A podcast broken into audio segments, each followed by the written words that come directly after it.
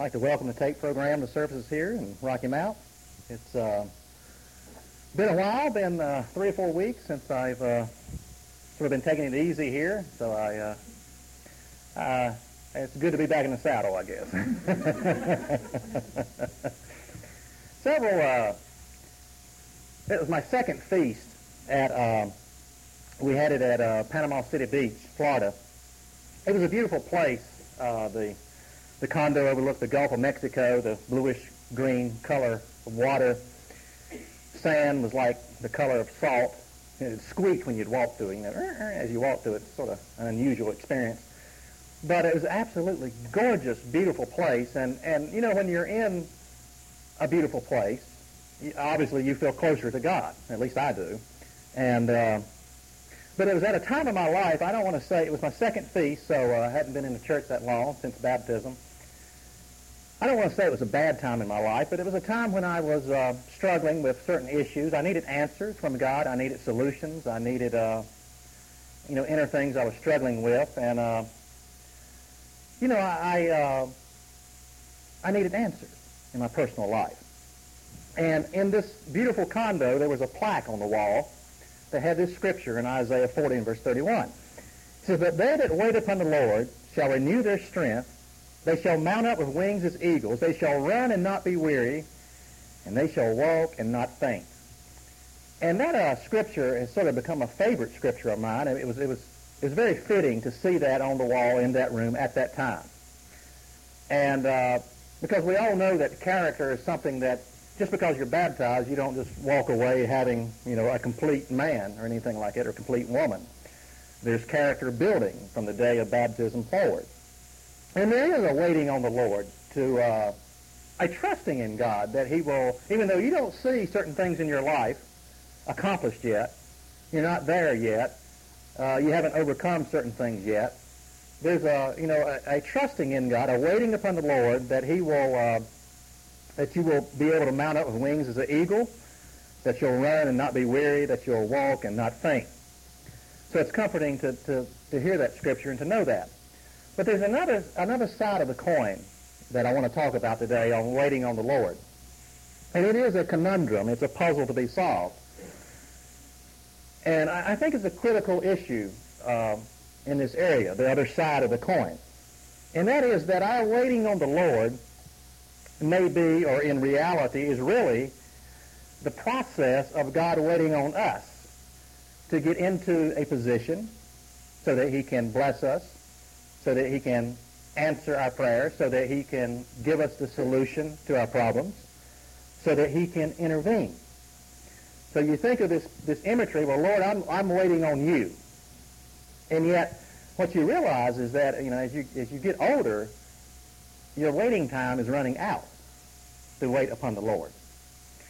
And that maybe a reflection here uh, of this of, of this reality is, is all of our waiting on the Lord is really the process of God waiting on us to get into a position that he wants us to be in.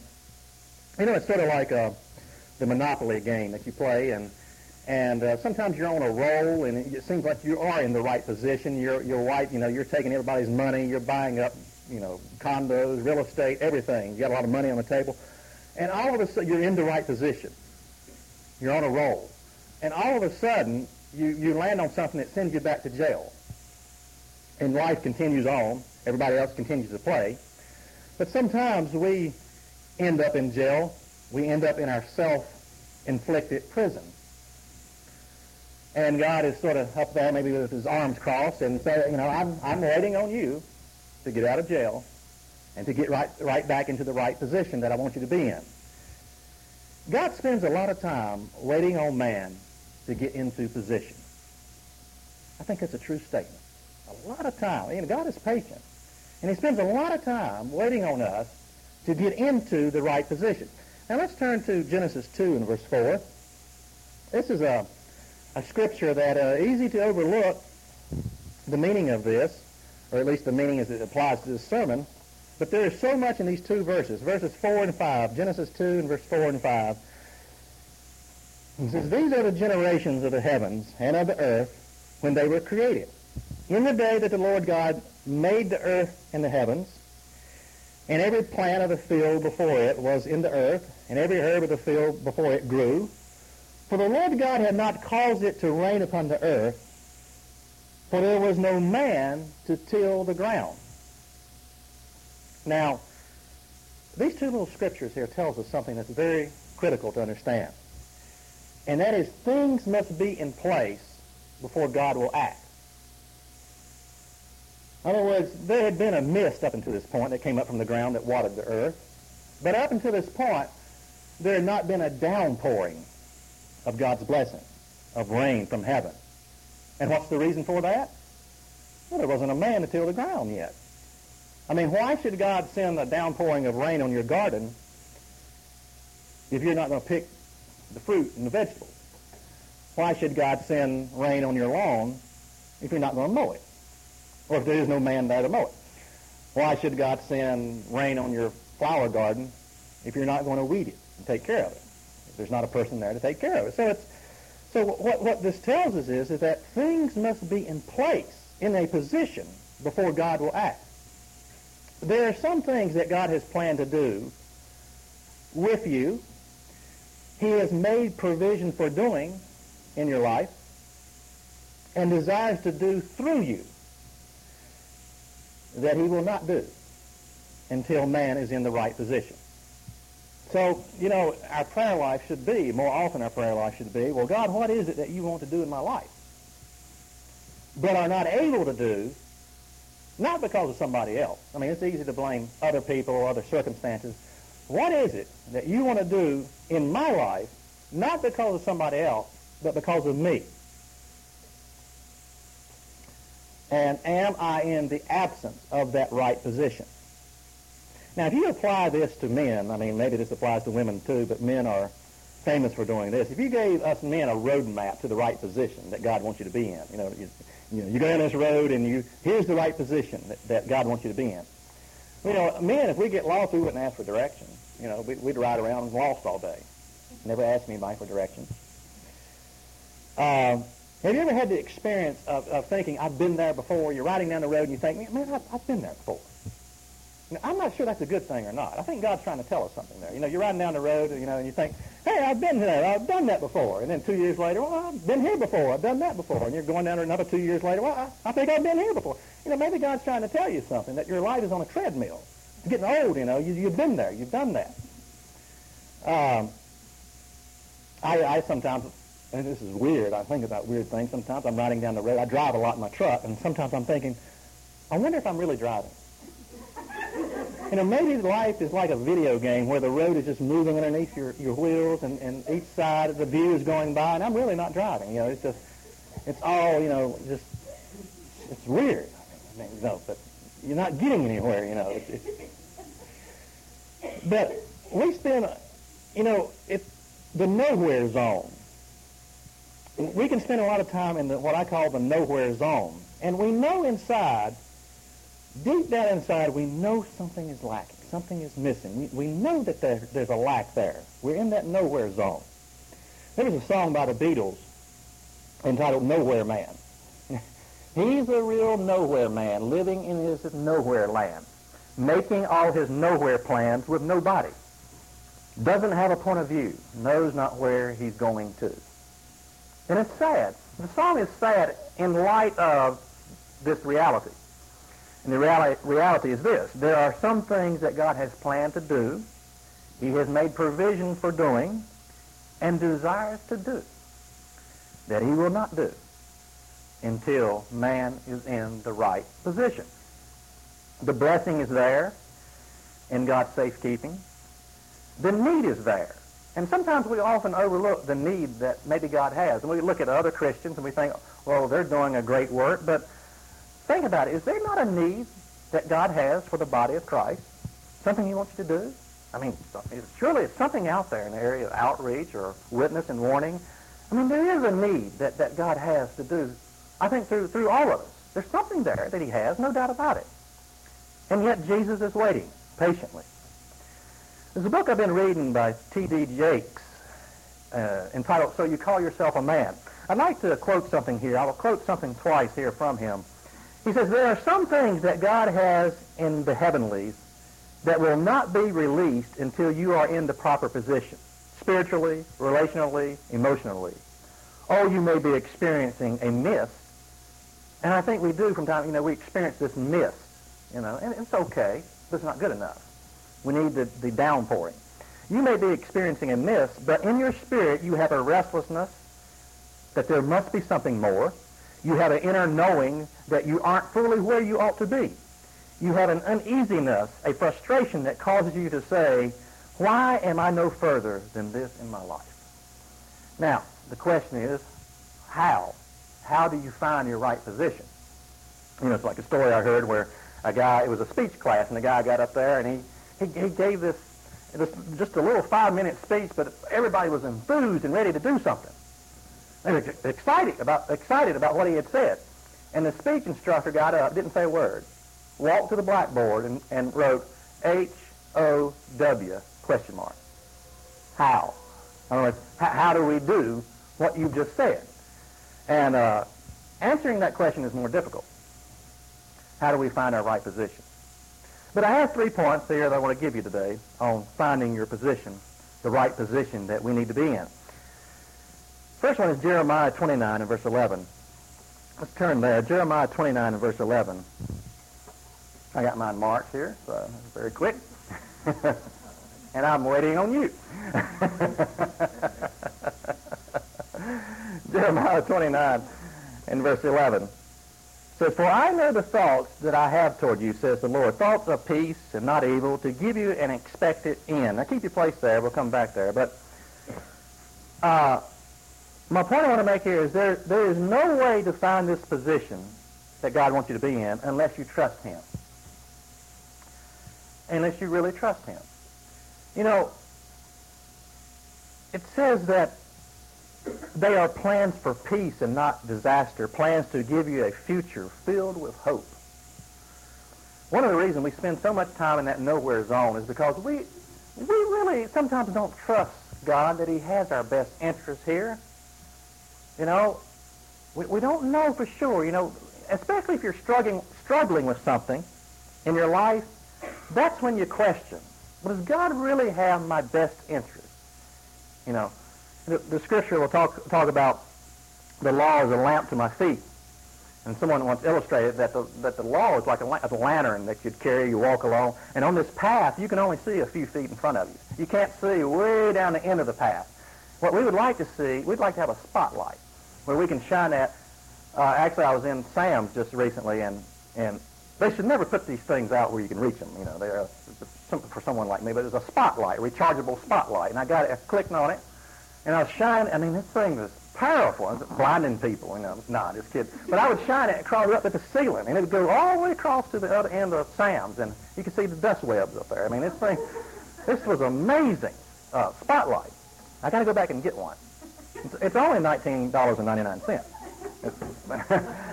but uh, it's and I thought, you know, that, that's what we want to see with, down this trail. We want to see the end. But what I'm saying is the end of that, tra- if you had that spotlight, this is what you'd see.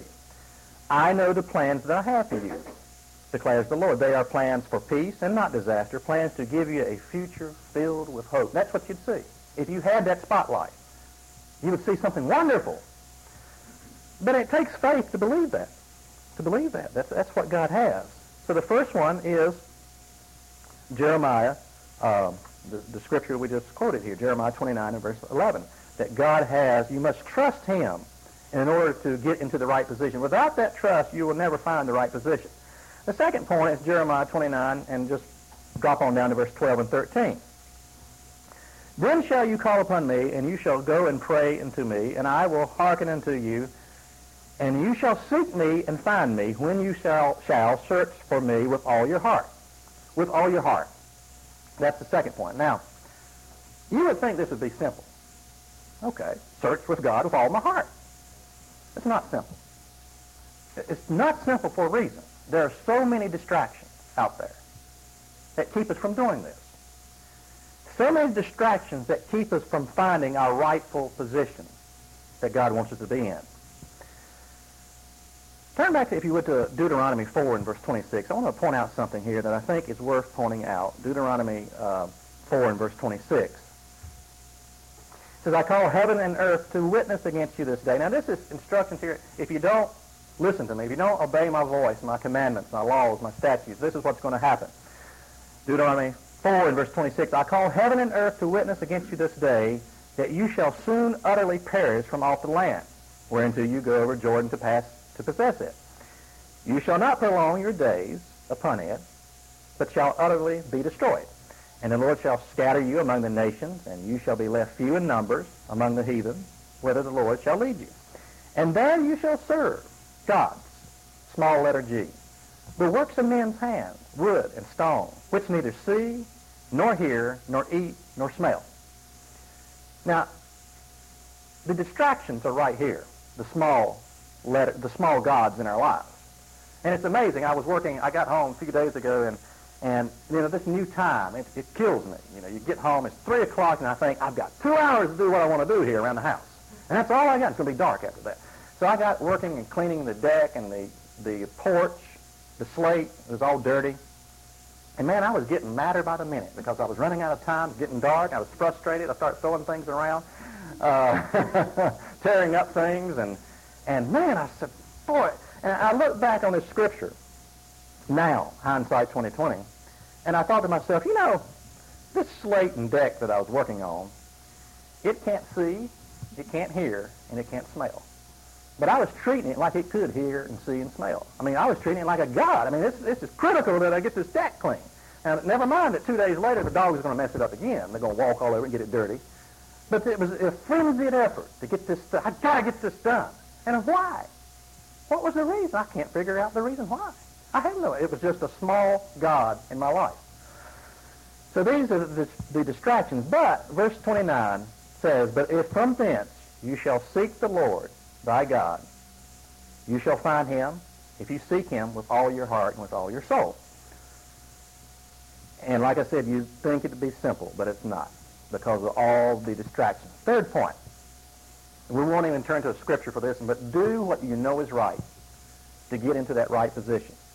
The person who struggles with finding the right position that God wants them to be in has a common thread, a common denominator, and that is there are things he knows are right, or she knows are right, but he's not doing them.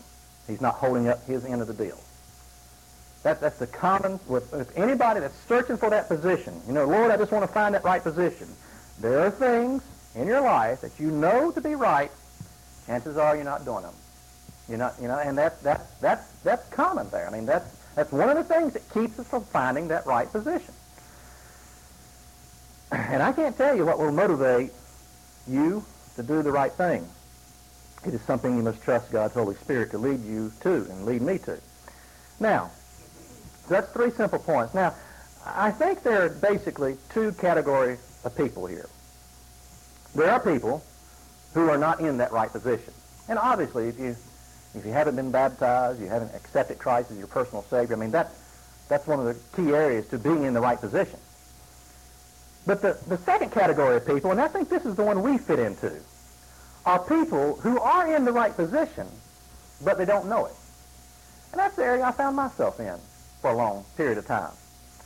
And if you don't know you're in that right position, a lot of blessings are going to be denied to you. It's almost as bad as not, know, as, as not being in that right position. Living in that nowhere zone without any expectations. What kind of expectations do you have about what God's going to do in your life? We should have some great expectations. And uh, we really should. Turn, if you would, to Matthew 3 and verse 13 on a scripture about being in the right position. Matthew 3 and verse 13. Then comes Jesus from Galilee to Jordan and, and John to be baptized of him.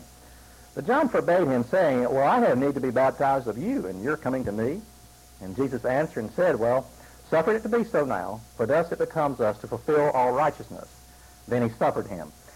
And Jesus, when he was baptized, went up straightway out of the water, and lo, the heavens were open unto him, and he saw the Spirit of God descending like a dove and lighting upon him. And lo, a voice from heaven saying, This is my beloved Son, in whom I am well pleased. You know, when you get into the right position, this is what you can expect to hear. This is my child, and I am well pleased. For Christ, he was in the exact position God wanted him to be in. This baptism that he was partaking of was symbolic of his own death and resurrection.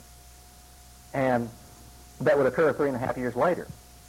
Jesus was exactly where God wanted him to be, doing precisely what God wanted him to do. He was in the right position. I want to quote again from this book I've been reading, and this is, uh, listen to these words here. This is powerful. Listen up. Don't expect God to speak up for you or cause others to see you for who you really are until you are willing to step into the place God has called you to be. Don't get, expect God to speak up for you or cause others to see you for who you truly are. And is that not what we want? We want others to see us for who we really are. He says, don't expect that until you're willing to step into the place God has called you to be. When you step into that place where you're supposed to be, you don't have to speak up for yourself, fight for yourself, or demand anything of others. God will speak for you. He'll command whatever forces are involved to yield to you, give to you, honor you, listen to you, obey you.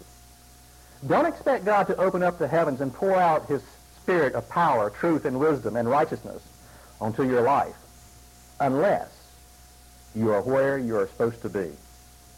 When you step into that place God has destined for you, you won't have to take on your own battles, grope about for the right decision, or wonder if something is right or wrong. God will give you every ability you need. He'll put into your path what you need to have, and you won't have any doubt that it's God who is providing for you and working in you. You know, I read that and I think, great day, that is powerful. I've been living in the nowhere zone. You know, the nowhere man. I've been living in this state, and look at what I'm missing if I simply get into the right position. Now, the solution is very simple. Here it is. Go only where God calls you to go, and once there, do only what God calls you to do.